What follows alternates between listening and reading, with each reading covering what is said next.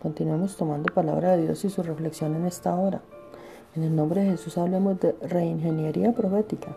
Dijo Jehová a Samuel, ¿hasta cuándo llorarás a Saúl, habiéndolo yo desechado para que no reine sobre Israel? Llena tu cuerno de aceite y ven, te enviaré a Isaí, a Isaí de Belén, porque de sus hijos me he provisto de rey. Primera de Samuel 16.1. ¿Qué es reingeniería? Es replantear nuestro entorno o rediseñar nuestras bases para un nuevo comienzo para que sea mejor y más efectivo. Los cambios son parte del mundo espiritual que constantemente están en movimiento. Cada cierta temporada nos exigen nuevos desafíos y asignaciones. Dios le dice al profeta Samuel tres principios divinos de reingeniería.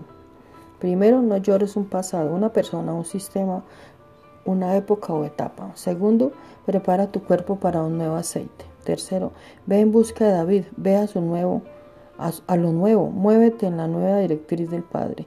Estos son tiempos de reingeniería en donde debemos, en donde debemos dejar el pasado, lugares, personas y terminar procesos, prepararnos y renovarnos, y renovarnos para ir a lo nuevo.